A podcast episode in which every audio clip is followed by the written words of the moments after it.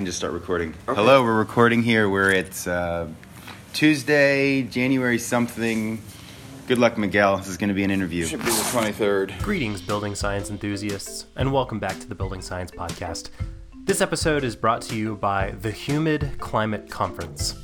Back in 2015, the Austin chapter of Passive House Alliance US was thinking about how to get more attention to the PHIUS Plus 2015 standard in humid climates.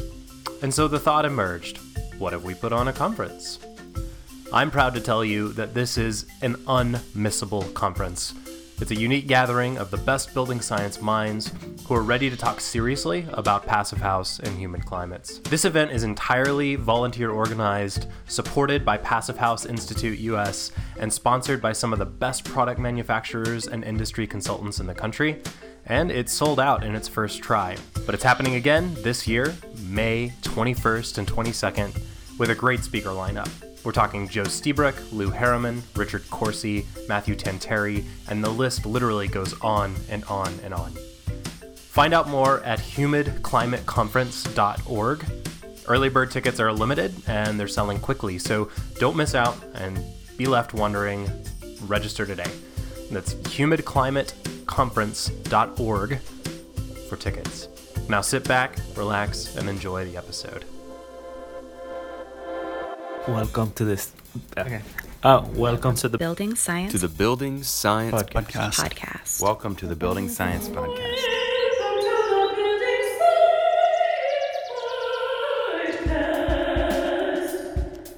Bringing the human factor to architecture and design. Brought to you by Positive Energy in Austin, Texas. Okay, hello. Welcome back to the Building Science podcast. I'm Kristof Irwin. As you guys know, you've heard us talk a lot about homes being laggard technologies that we interact with every day. As a society, we prefer to think of our homes as visual, spatial, and economic situations rather than the biological impact they have on our lives. And the broad social impact of conditioned spaces on our health and well being, staying under the radar, is actually a big problem. And I'm here today with two kindred spirits in this battle to uh, help people wake up and understand the impact of their homes. I'm here today with Bill Hayward and Carl Grimes, and I'm going to let you introduce yourself. We'll start with Bill. Hi, Bill Hayward. I'm CEO and founder of Hayward Score. I'm Carl Grimes. I'm the Healthy Home Director of Hayward Score. Okay, those are very short. So we'll go back to you, Carl. What, what's your background? Why are you working with Hayward Score? Uh, you, you don't have enough time on your program for that. it goes back. Uh, I have two pathways of experience. One is that I experienced this myself 30 some years ago where I was sick to the point uh, it was undefinable, undiagnosable stuff, but I just could not function. And it had to do with a number of things, uh, but wow. primarily the house that I was in. And I went through a long uh, process of figuring it out. This was 30 some years ago, so I mean, we don't know much now. We knew even less then. Wow. So it was like the dark ages of the dark ages. It took a long time. So there's like about two and a half years that I couldn't work at all. I had to close down my own business. I had my own business. I had to close it down, let people go, and that sort of thing. And then it was another 10 years before I could work full time. Wow, incredible. So really poignant, really impact of indoor air quality on your yeah, life. Well, I was really lucky in that one of the many doctors, many diagnoses, many failures that I had, one of them uh, asked me to uh, go to the houses of some of his patients, hmm. and because he was familiar with it too, and he said, "Look, they they're sick." They come in, I can stop the allergic reactions at least, and they go home and they react again. So something's going on in their home. Why don't you go out and just see? And you don't have to do anything, but just report back to me. Well, I've never really been good at following directions. Mm-hmm. So I sat down and I talked to them and I didn't know anything about it, but we could share stories. Mm-hmm. And I found that that's really one of the keys. Uh, what is your experience in the house? What's my experience with it? We can compare notes. And with that, over the years, I started seeing trends and patterns. I wrote a book in 1999 called Starting Points for a Healthy Habitat. It's out of print right now. Um, and that got me the, uh, that got the attention of the president of the Indoor Air Quality Association. She asked me to speak. Uh, one person in the audience asked me to serve on a committee that we wrote the first mold remediation standard in the country, the uh, IICRC S520, uh, which led to the 500, S500 water damage and then duct cleaning and then ANSI accredited standards, etc. I was asked to serve on the board of IAQA. I was past, I'm a past president of that. I was president for two and a half years, which then led to uh, serving on the board of the International Society of Indoor Air Quality and Wow. Climate. So 20 years, 20 plus years in this industry. Yeah, and now po- with policy on ASHRAE, uh, I was on the committee that wrote the mold position document, and on the committee that's now writing the the building dampness uh, document, and I've served on a medical committee that wrote medical practice parameters. So the point is, I have the personal experience, and I have the industry professional experience. So I'm kind of the bridge between the 2 and that's hard to find. Yeah. So that's, I think, one of the one one of the, the uh, i- i- interests and uh, advantages or powers of what I have is that I can see it from both sides of the looking glass. Yeah, yeah. Empathy is a really powerful force in our society. Yes. You, you, I wouldn't wish it on you, but it's good that you have it.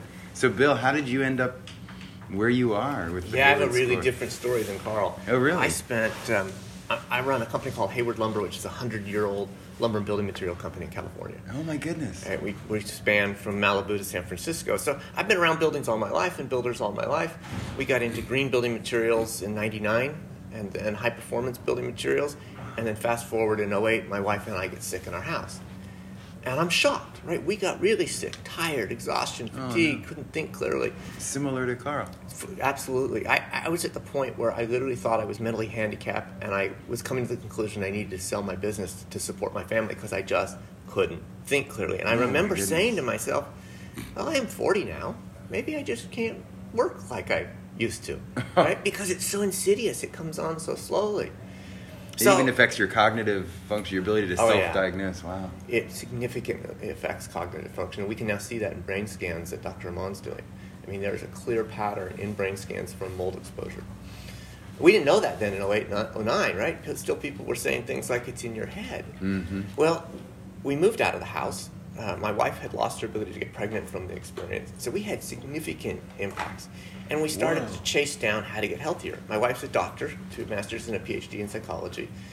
I come from building science and building materials. So we started telling our friends the story, and we found half of America told a story back. I'm sick in my house. I'm afraid. I had to move. And realized, okay, half of America is impacted by indoor air quality in their homes. Now, from a builder perspective, 80% of builder defect litigation is waterproofing. Yeah. And so I started to look at the waterproofing being done in my market, and two thirds of it was done wrong. Okay, so we have a little problem. Builders are my people. We need to do something to take care of builders and homeowners, hence the journey to create Hayward Healthy Home. Along the way, I meet Carl, and we continue to say to ourselves, all right, people who have a lot of money can afford to, to, to fix it. They're usually afraid, they don't know what path to take. yeah, it's intimidating. It's intimidating, How it's do I start? overwhelming Where do I start? Yeah. and people who can't afford it can do nothing. So we need to create a tool that's accessible to everybody, and we need to create a tool that demonstrates the health impacts in the home and provides, in essence, a health score for housing.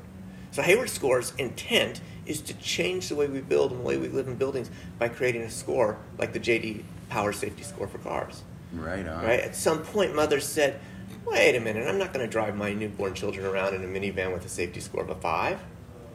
I'm not going to have a child in a house with a Hayward score of a 40. They need an 85 or better. Mm-hmm. Right? And in the JD Power score changed cars. We hope that the Hayward score will change building. And you, you made a comment a little bit about housing this morning. So, comparing cars to houses Right. if I do this right, if houses were cars, we'd be driving around in nice looking custom cars with wood dashes and leather seats. The problem would be the leather seats were done with toxic dye. At least one of the windows leaks. There's an exhaust leak in the cabin.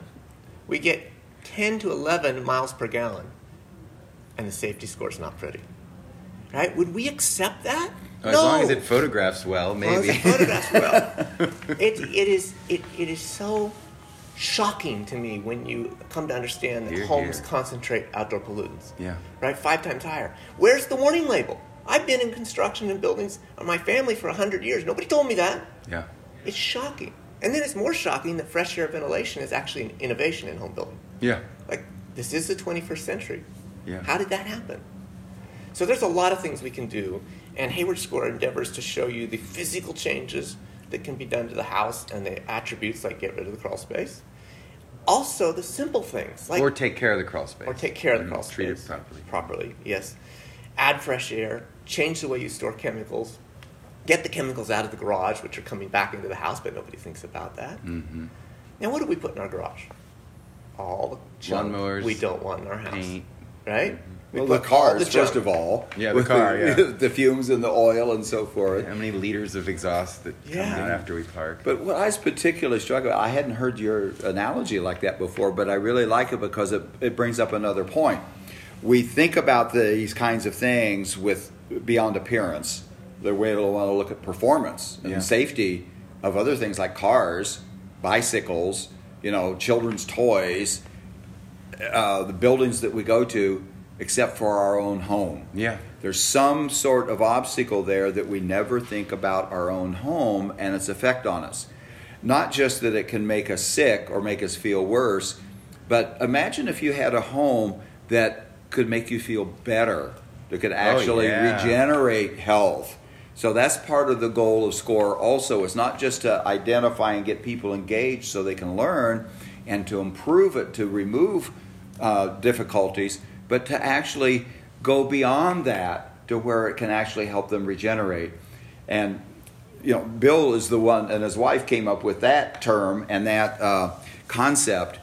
But that's what happened with me once I figured out what was going on and I learned what to avoid, what to manage, and then the good things that I could do to improve my life. So I went from basically disabled where I couldn't work for full time at least for 10 years and at all for two and a half to I'm a very high functioning person with lots of travel but and presentations and committees and so forth but I know how to take care of myself now Yeah. Yeah, that's fantastic. So we're at the IAQA conference right now. And I just saw your session. The the data that you're mining from these reports is profoundly important. And that was a dimension of this I hadn't considered. The report also obviously creates an action plan and uh, helps people get through the daunting task of oh my gosh, it's a too much to think about. Um, how many homes have been surveyed through your score right now? Yeah, we've just crossed 9,500 homes that have completed their survey. They come in from That's literally a all small over the chunk country. of the 130 million. Yeah. They come in from all across the country. I wanted to know that. They What's the geographic? Uh, geographic distribution follows the population of America, and it also concentrates a little bit in what we call moldy metros. Oh, right along the seaboard, around the Great Lakes. Uh, you'll see a little bit more, and of course, Texas and uh, Florida have had a lot, their fair share of floods, so we've Yeah. seen more concentration in those states. Yeah. so- What's interesting in Florida, the map of Florida is yes, pretty much solid because of the hurricanes that have gone through and so forth, and the interest there. And then down toward the tip, there's this little irregularly shaped space where there's there's no uh, data coming in. That's Lake Okeechobee. Oh, I was wondering. okay, so it's a good. indi- We, we got accurate locations of where the people are. and do, do they find you? Do you push? I mean, how do you get word out about this important tool? Yeah, so as we initially launched, we use, use Google mostly, so we buy AdWords and advertise around the country. Um, the next step will then to get people to start um, promoting it in the asthma societies and the, uh, the mommy blogs, because once people see it, they want to share it with a friend. Yeah, yeah, yeah. Hey, so those of you listening, if you if you do happen to live indoors, I encourage you to go to the website. Oh, could you tell them the website? Yeah, it's haywardscore.com, and that's Hayward Score is one word. And that's H A Y W A R D. Yes. Uh, score. Okay. Yeah. Haywardscore.com. There's a lot of building science on your on your. It's not really a questionnaire, is it? It's a short survey. I mean, it took me less than ten minutes to do it. Where do you get that expertise? Are you reaching out to to the community? Is it self-sourced in you too? I mean, So we built a team to, to put this together. I've trained in WUFI. I understand building Oh, science. fantastic. Carl has 35 years of experience. Uh, we used some WUFI initially to develop some of the risk indexes, but it, WUFI it, you can does some wonderful things if you manage it enough. Yeah, it needs we- a lot of careful inputs. and changing of files and modifications. And it took us months to get it to perform like field experience, but we could. WUFI only gives you a small part of the tool, so we literally had to write a set of algorithms that understand the house as a system, which includes occupant behavior, outdoor chemicals, indoor chemicals, and the microbiome. Right? We, we built the knowledge that we had of all of these areas into uh, the algorithms that back Hayward score. Very cool. and with the focus and the intent of people. So Yes. not only Yeah. is the house as a system, which most people don't stop to think about how one part of the house interacts and affects the other, but part of that system is people. And that's fundamental. If there's no people in the house, who cares? Mm-hmm. Okay? So the whole purpose of this is people, and we start with people and we end with people, and which most most efforts don't do, and a lot of the research, and I've, I've talked to researchers nationally and internationally, and I say when you when you look at uh, uh, building science and uh, architecture and so forth, and building houses, uh, you do a study. What's the first thing you do? You remove all the anecdotal stuff, which means you remove people from the study.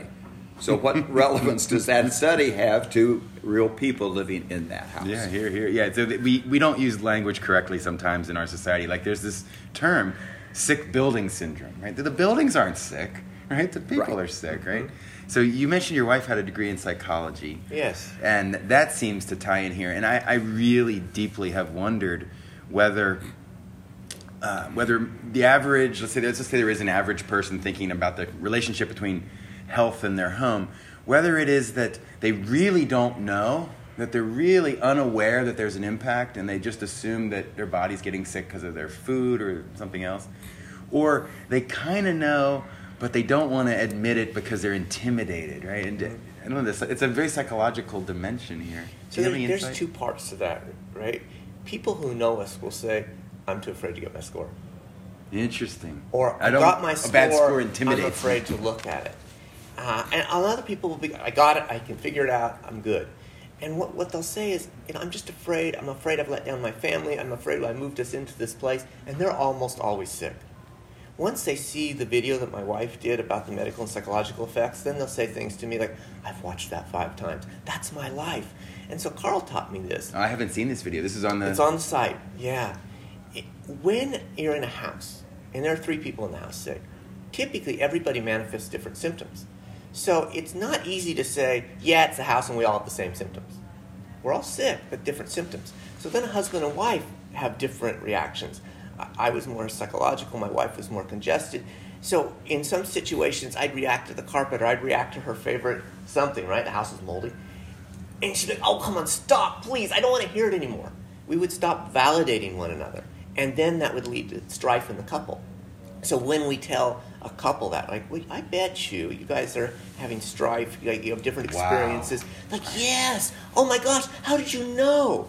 So a lot of what Hayward Score and the work my wife does with Carl's experience is to help validate the experience so people don't react to what their doctor told them. Oh, it's in your head. It mm-hmm. doesn't really exist. Mm-hmm. Right? No, it is real. So what we say at Hayward Score is your senses are science. Trust your senses.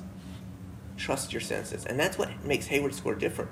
We are receptor based. In other words, the human knows, the human experience. We rely on the human experience because it turns out to be much more accurate than even a half a million dollar piece of instrumentation that you take in the house.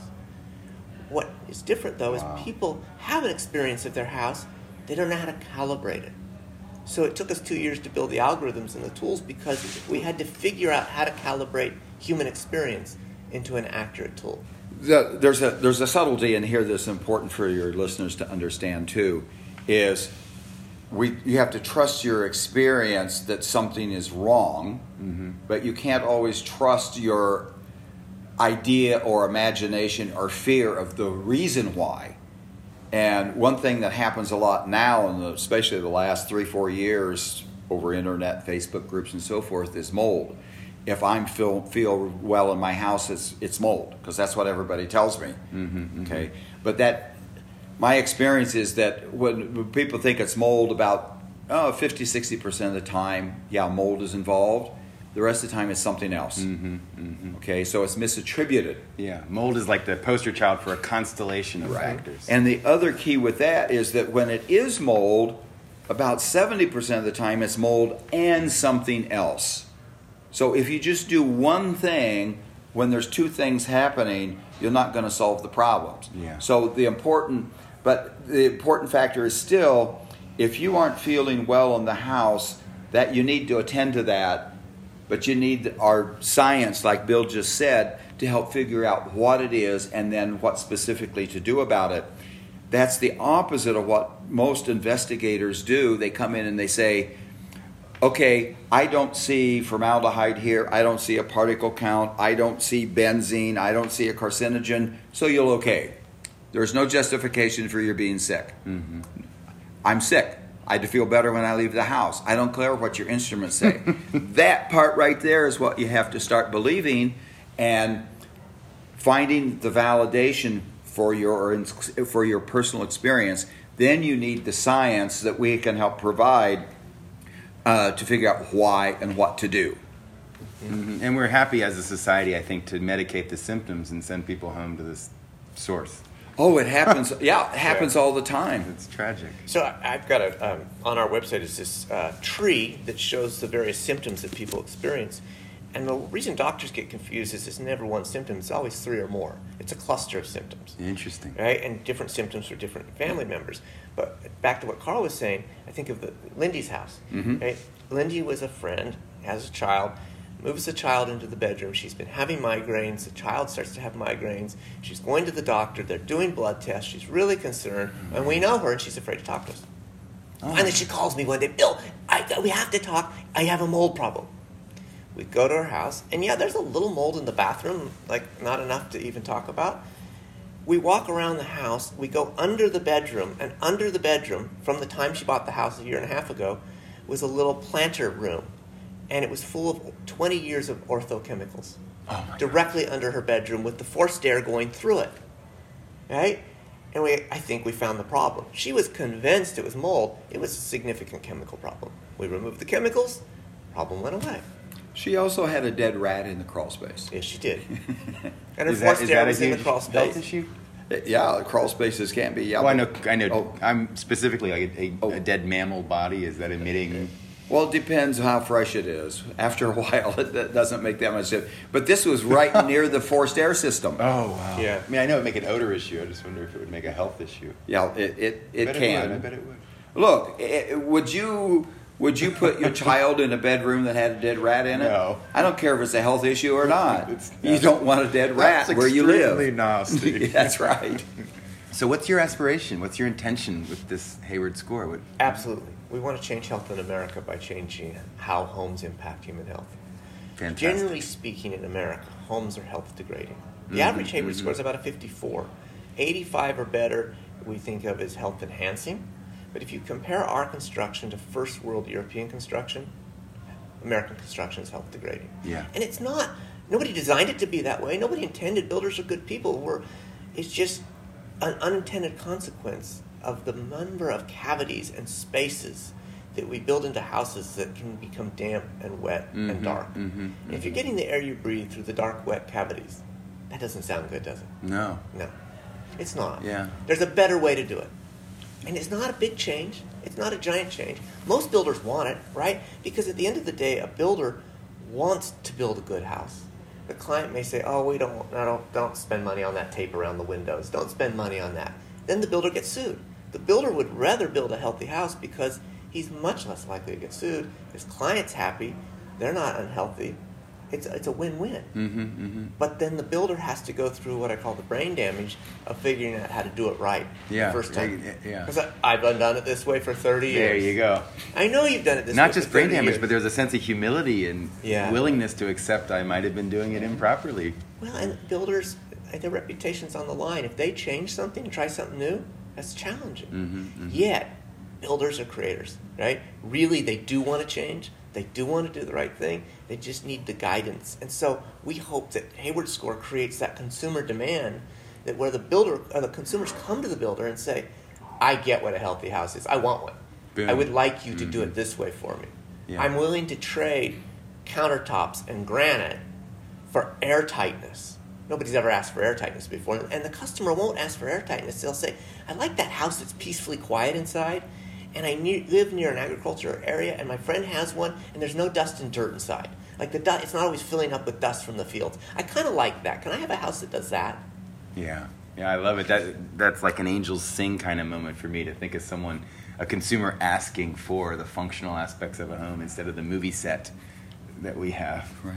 So the part of it too is that I've, I've done presentations over the years, and one of my favorite themes is the the persistence of unhealthy homes. And I've really struggled with what are what is the reason? Well, it's Yeah. actually many reasons, and one of them going back to what you just said, Bill, about builders.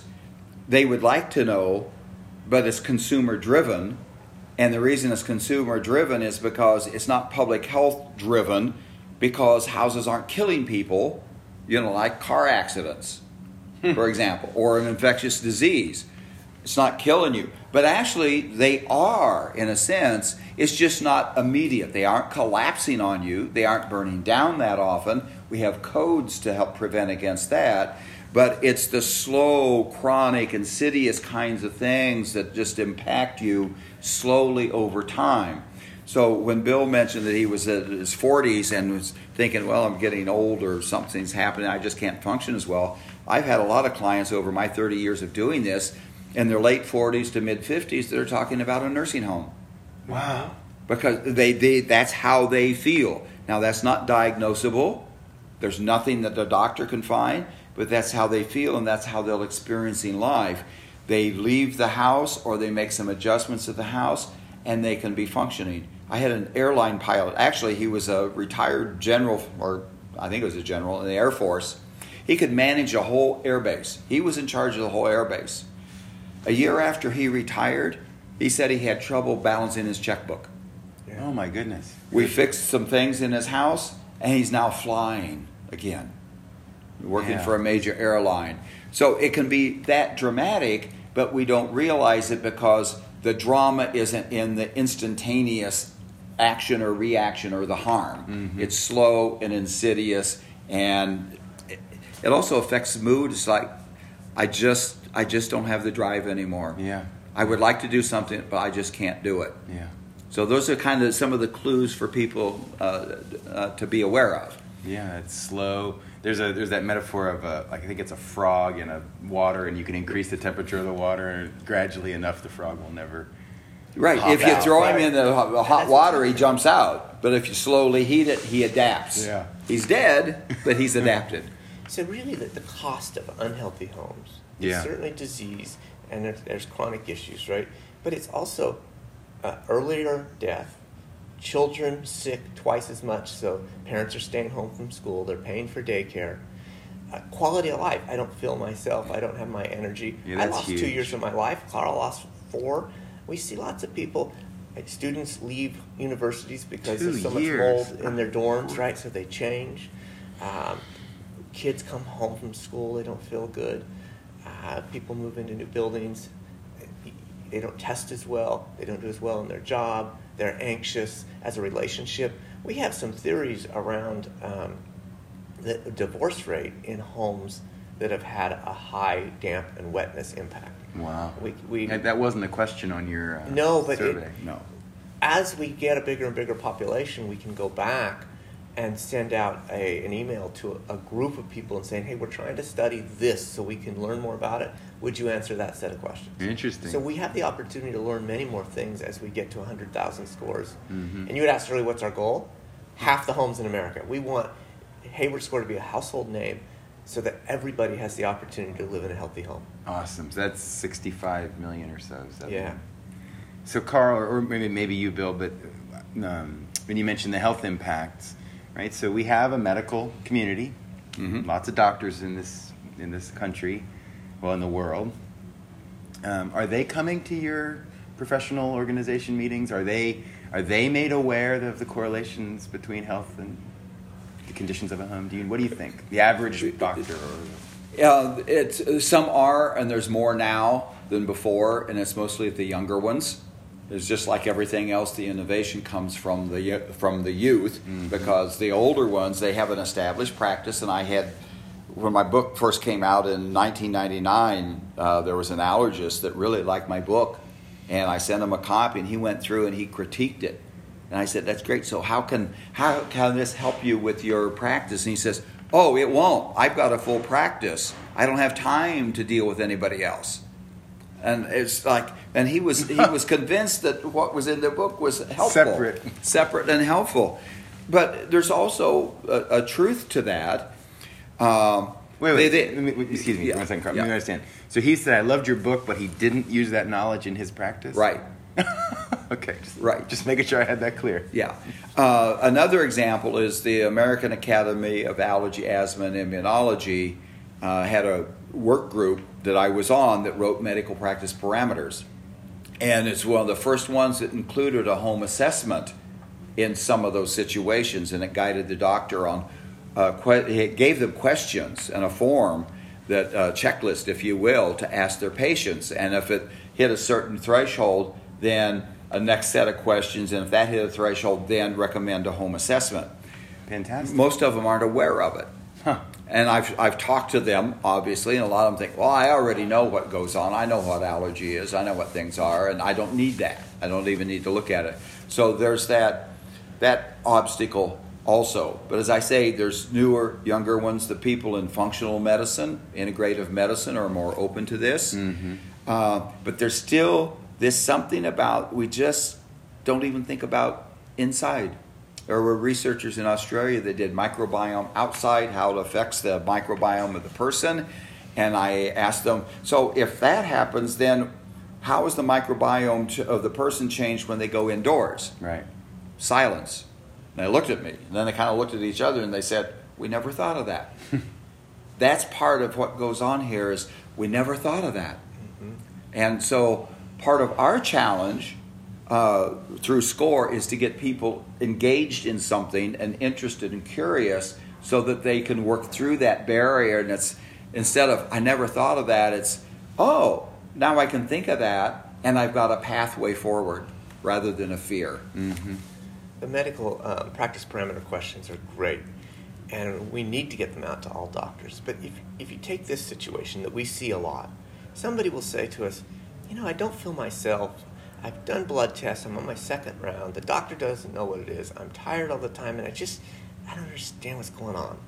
I'm usually a little afraid. And I'll say something like, that's interesting. How long has that been going on? Oh, about six months. Have you had a recent water event? Yeah, six months ago I had a huge roof leak and it came down the wall and they said they cleaned it. Wow. Right? The to- correlation. So if doctors simply asked, have you had a recent water event? Do you have a damp, wet basement or a damp, wet crawl space or old carpet? Suddenly they would start to correlate frequent sinus infections with everybody who says that has mm-hmm. that answer. Oh, wow, now I'm starting to see it. The Mayo Clinic developed a study that said 90%, and maybe it's a little lower than that, of sinus infections are fungal. Well, how are sinus infections treated? Immediately with an antibiotic.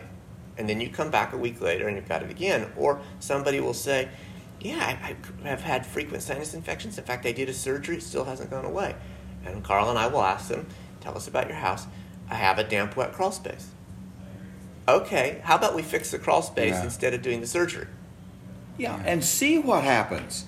It's it's uh, it, it doesn't prevent you from doing anything else, and if it works, like Bill just said, it's cheaper than the surgery, and if it works, great. And in fact, this is one of the the validation points. I do. I've done a lot of house assessments and remediation. I've written scopes of work and monitored the contractors and so forth. And one of the one of the practices, according to standards, is called post remediation verification. Okay, so for that we need to come in. I need to come in, look at the house again, evaluate work practices. Is it clean, no dust, and perhaps do some sampling. They never call me back if it works.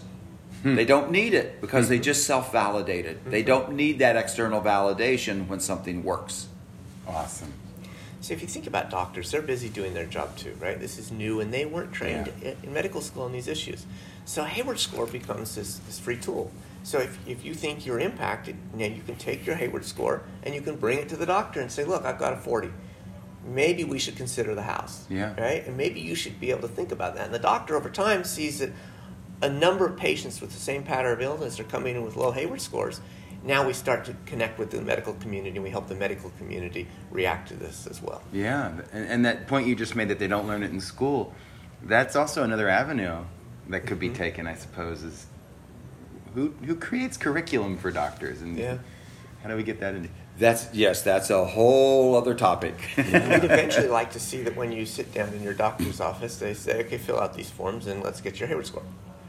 Right? Because I want to correlate whether your home environment is impacting your health or not. Mm-hmm. Wow. Yeah, I think that the the idea of building science, and this is the Building Science podcast, being a system of systems, it, it's the classic. There's like classic building science, which is of course you know rain, air, vapor, thermal, and the interaction of the enclosure and the environment. And I've been thinking of like there's this tyranny of enclosurism in that world where they don't look at the mechanical systems enough, right? Building science community generally is entering its you know new era of oh yeah we're going to talk about the mechanicals now. And i'm already thinking okay well when we get beyond that now we need to talk about doctors and appraisers and um, realtors builders subcontractors. Everyone needs to help rethink the way we deliver conditioned space and Even teachers with Yeah, their students in a school. yeah, everybody. Yeah, and I think we right now a lot of the, the programs like the the well standard that's out there, which I which I think is great. I think it's unfortunate that it's it's there's this commercial bias. It's kind, there's that old expression looking for your keys under the street lamp. You know, they didn't drop them here, but the light's better here. Homes can't be left off the table. Yeah, yeah. There's a school in um, in, in Carmel that's old school from the 50s. And Old had- school. Old school. It's old school. yes, it is. But it's fairly open air. You know, one mm-hmm. door, nice old building, wood framing. So we encouraged them to retrofit one of the two buildings using the Hayward Healthy Home principles: continuous fresh air, properly sealed and insulated, non-toxic materials, cleanable surfaces. Right. So we wanted to make the idea of healthy home accessible to all. There are complex standards like WELL and LEED and Living Building Challenge, which even for me are, are, are a lot to read through. Right. So we wanted to make it accessible to all. So the Hayward principles: continuous fresh air, properly sealed and insulated, which means no cold spots and no pests and rodents, in simple terms, uh, non toxic materials, and cleanable surfaces. Okay. So this school came back in and they, they took the sheetrock off and they put a membrane in so that the framing cavity couldn't communicate with the interior. They used uh, HRVs to run fresh air in and they eliminated toxic materials. This was not in a hot, humid climate.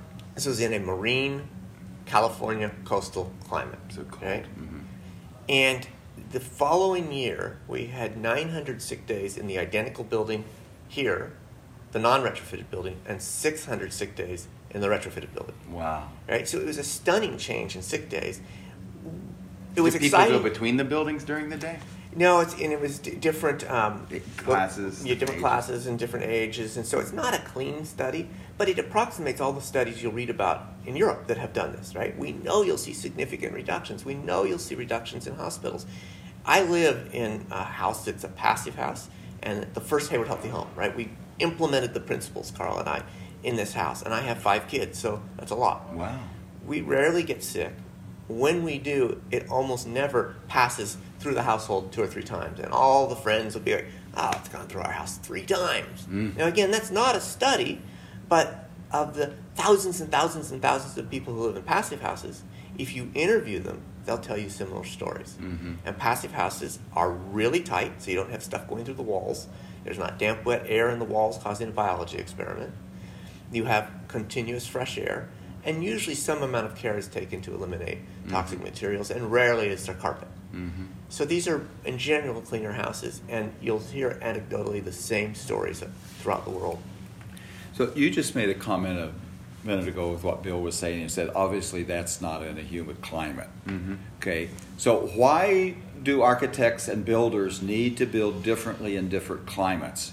It's not just that a house will now, if they do it properly, the house can last hundred years instead of ten years. Right. Okay, which we don't have a mindset of ten years of anything anymore. It's the effect on people. If That's you right. build the house wrong, you're going to get the dampness, you're going to get the infiltration, you're going to get the mold, you're going to get the insects, you're going to get all these major issues and subtle issues that can affect the, uh, the, the health and the well being and the functionality of the occupants. So, if the builders get it right, they would have a healthier home, not just structurally, but starting with people and ending with people. Absolutely, I think that's so important. It's one thing that's a challenge for me as a some of the scientist in me, the physicist in me, is that there are these there- just a proliferation, a, a chronic issue of proliferation of studies, of, you know, showing health impacts. Uh, negative health impacts like heart disease and autoimmune disorders and skin diseases and um, there's so many of them and i start to look in i'm like oh i don't know if they did the study right there's you know did they did they have a sample that was non-biased in that and um, and yet over time i start to realize there's so much here you know there's obviously something here.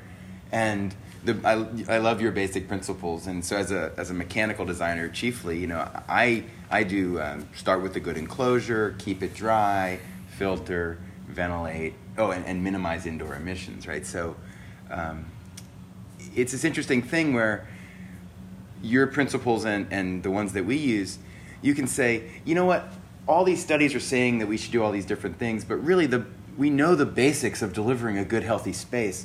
Let's just do that. Yeah.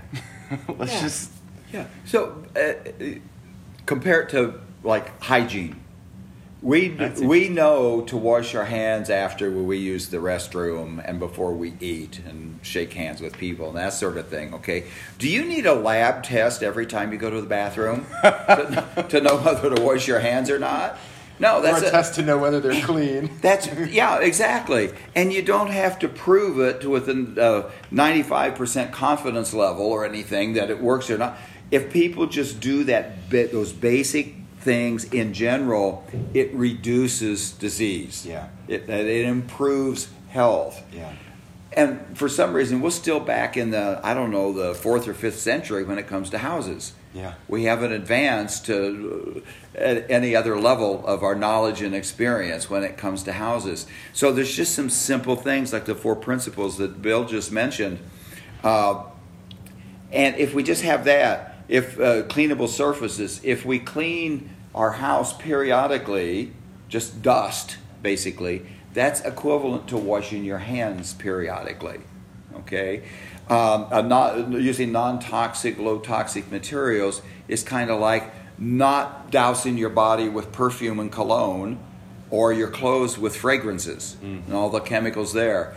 Um, or putting uh, plug-in deodorizers and scented candles and effusing with essential oils in the house. You mean air fresheners? air fresheners? Quotes around fresheners. Yes, please. so there's simple things like that that we can do. Mm-hmm. Yeah. So Carl talks about hygiene, right? And the microbiome is something that we pay very close attention to, and we've attended all the microbiome and the built environment conferences and Oh, done a lot of work. So if you think about the house, Hayward Score data tells us that 50% of Hayward Score users never open their windows, ever.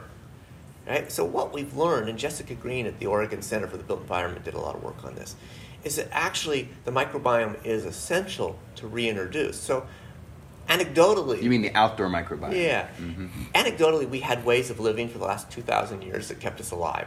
We were more likely to die, we didn't have antibiotics. Spring cleaning was an essential component of healthy living, right? Hmm. What was the real reason? Of course, you, you opened the house up, you cleaned the rat out. That was probably a good idea. but you took all the bedding out, you took everything out, you exposed it to the sunlight, you shook it.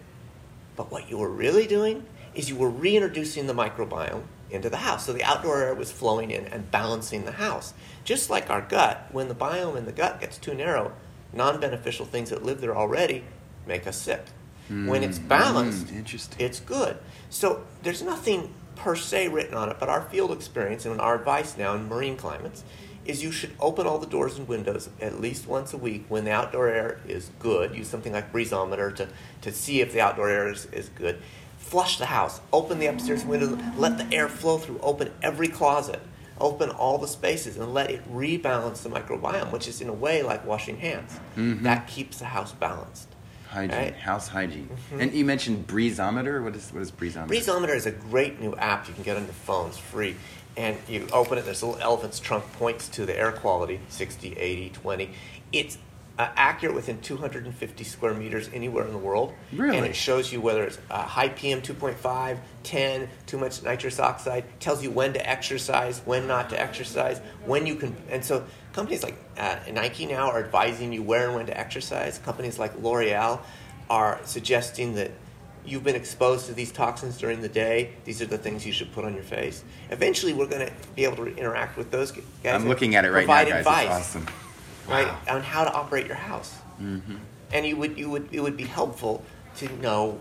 And, and actually, they're tying into more um, IAQ instruments, indoor air quality instruments Mm-hmm. that can cause your HVA system, system to just go into recirc mode and providing you have good filters. Mm-hmm. We know the outdoor air comes in. I know people don't believe that, but outdoor air comes in and then it stays in and it concentrates. So if you're running the, the HVAC system and you have a good filter and they're not sucking air out of your crawl space, Mhm. Or attics you're or cleaning the air. cabinets. Mhm. Right? So there are many low cost things people can do to improve their house uh, before they have to spend a lot of money. Yeah, that's yeah. You mentioned Jessica Green. If people will Google TED Talks, Jessica Green, it'll pull up two or three of her TED Talk presentations, including some of the most amazing graphics you've ever seen that will really visually bring home what we mean by the microbiome. Yeah, that's a whole whole separate topic. Mm-hmm. Yeah, But it's um, it's one. but it's a fantastic topic. You at one point mentioned we still you mentioned um, as people age in their house. One phenomenon we're all aware of. My aunt smells like her house, right? That person smells like that. their house, right? So here's the real question. Where does the house smell like the person? Yes, that's the question. Oh, sorry. I didn't mean- to steal your- That's the question. And now I have to tell you about being allergic to my mother-in-law. this is a true story. I was allergic to my mother-in-law, and not the way you think. So, around the time our house got moldy and we moved out, her house did too, Oh no. and she started to smell, and she smelled like her house, her clothes, everything. And so my wife says to me, "You need to tell her." I'm like, "Why do I need to tell your mother?" It's your mom.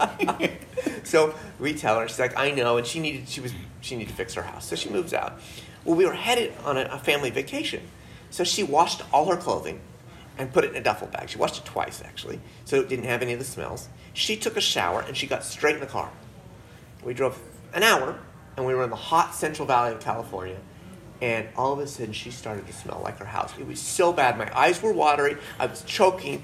I pulled over at the gas station. I said to my wife, I'm going to have to rent a car and go up separately. She's like, take a, take a Claritin or take something, right? So I did. That seemed to work out. All right, so we get all the way to, to Tahoe. It's freezing up there. We put her clothes outside in the freezing temperatures because we've been studying the thermal death charts of mold. And in theory, that would kill it. Hmm. She takes a shower, puts somebody else's clothes on, but she smelled for like her house for three more days. Right? So, Wait, where was the mold then? The spores. well, here's what we've learned Yeah. the human microbiome and the house microbiome merge. Ah. So if your house microbiome is not healthy, it's merging with you. It colonizes you. You live together in it. Now this is getting this is well documented science, but if you've never heard it, like if you're on this podcast hearing this for the first time, you're like, huh? That kind Microbiome. of, kind of makes sense, right? They merge. So it took X number of days. But what happens when people, and this happened a lot to me when I was in the sick house, people will leave the house and feel better, right? But sometimes they'll leave the house and feel substantially worse for two days. Like I leave, and I'd go on a trip. I'd think I was coming down with the flu. I was going to be sick as a dog, and 48 hours later, it didn't manifest, and I felt great. Hmm. Well, my microbiome was out of sync with the house. I was either in withdrawals, or some we don't really understand the mechanism, but we know that. That the, the body and the, house are missing each other. Mm-hmm. So when a the house is sick, people want to stay home more, and it just gets worse, and they smell like their house, or their house smells like them. So that's a phenomenon everybody can relate to, and now we're starting to understand that. We need the house microbiome healthy and the human microbiome healthy. And the microbiome, just to be clear, is not just mold. It's all the mold, all the bacteria, and there's more bacteria than mold, all the virus, and there's even some others called archaea, mm-hmm. there's another kingdom, all the microorganisms together as a dynamic system that's always interacting dynamically, adaptively, it's always changing. But then when you get a real stable situation like a tight house that's now sick, okay, it's stabilized. You know, always experienced to that, and your body is now trying to adapt to it rather than the body and the house and the microbiomes interacting with each other. Right. Carl, maybe you have the statistic on the total weight of DNA in our body versus the total weight of microbiome. I can't remember the numbers right I, I don't remember the numbers either. But Yeah, it's like X number of pounds of DNA in our body and almost the same amount of microbiome. And so, microbiome can determine whether you have good breath, whether you're thinking clearly, whether you're frustrated, right? It's part of our existence. So, it, it is important for it to be healthy. Yeah. So one statistic with that is that uh, an estimate of 10 times more bacteria microbiome in your body than you have cells. So which immediately when I heard that raised the question of who's in charge? Yeah, yeah, the bacteria is in charge. They've colonized us.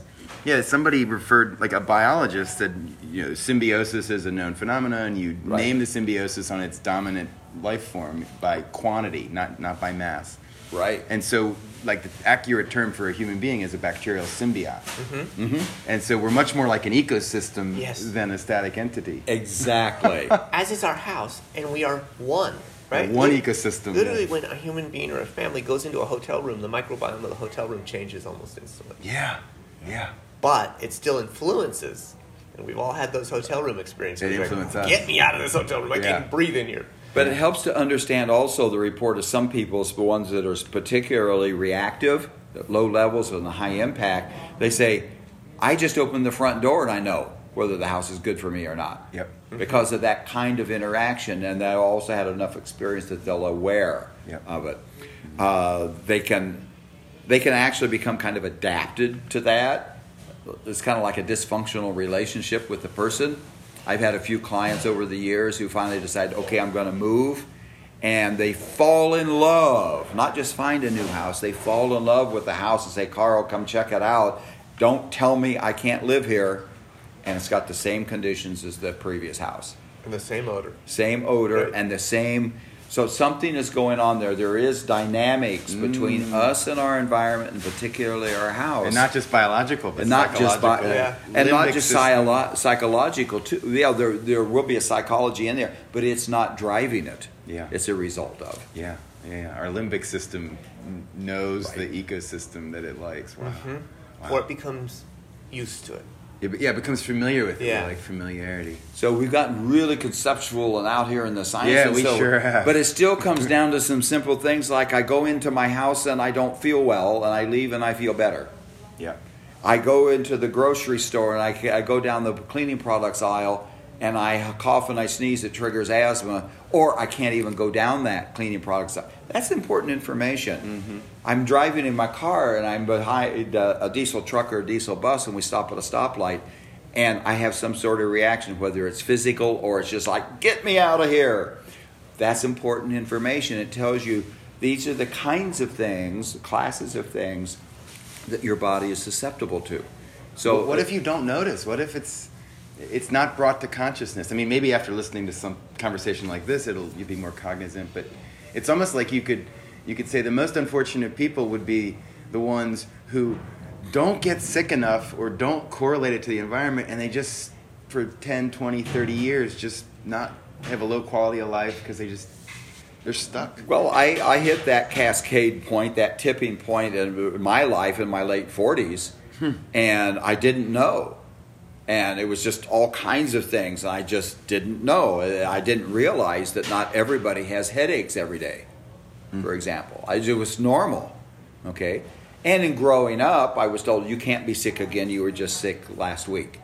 Well, I was. So I learned that when I feel sick, I'm not sick. This hmm. is normal. So you raise Psychology. a very, yeah, you raise a very important point about what is normal and what to what you expect. And part of what we hope with Hayward Score is that people come to expect a healthy house, a regenerative house, and not expect good. a house And- that makes them sick. Yeah, they expect to feel healthy. Exactly. And it can be done. Mm-hmm. It's not just an expectation anymore. So actually, Carl and I have had a lot of discussion about what truly is a healthy house. Some environments amp you up, right? Some environments you feel like you can just go. Some you really feel down. we actually think that the right place is a neutral slate. A healthy house is one where it is neutral and you can be the best of yourself. Right. It doesn't impose its will on you, so to speak. Whether excitation or depression bringing you down, it's where you can function best. I'm not sure. I, I want it to be more positive. I, maybe the amped up. I feel like I want a healthy home to uh, give me the right, um, you know, healthy, clean air and be at the right thermal comfort conditions and the sound, odor, light, vibration, the microbiome, the water quality. I want all of it optimized for my body. Even when you sleep and rest, Oh, especially when I sleep.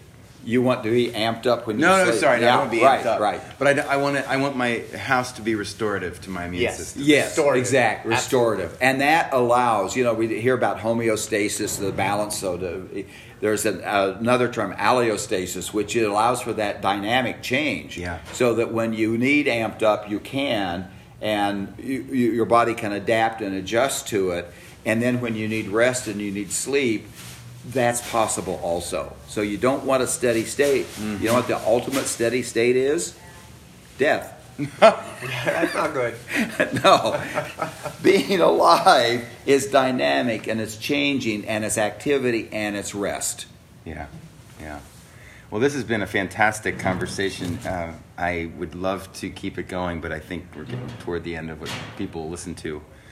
Uh, would you guys like to make any final comments? Any thoughts? Uh, one is just I appreciate your interest in your interviewing us to help get the word out. No, this is so important. It's so important. Yeah, my final thoughts are th- this. And you're welcome. This issue of healthy homes hitting half of America. Yeah. And I don't want that to happen. So we created this tool that's free, that's accessible to everybody. So to empower anybody in the country to actually make decisions, informed decisions, mm-hmm. to change their health impact at home. Yeah. yeah. And Yeah. we're excited about it. Yeah. What happened to Bill's family and to me wasn't necessary.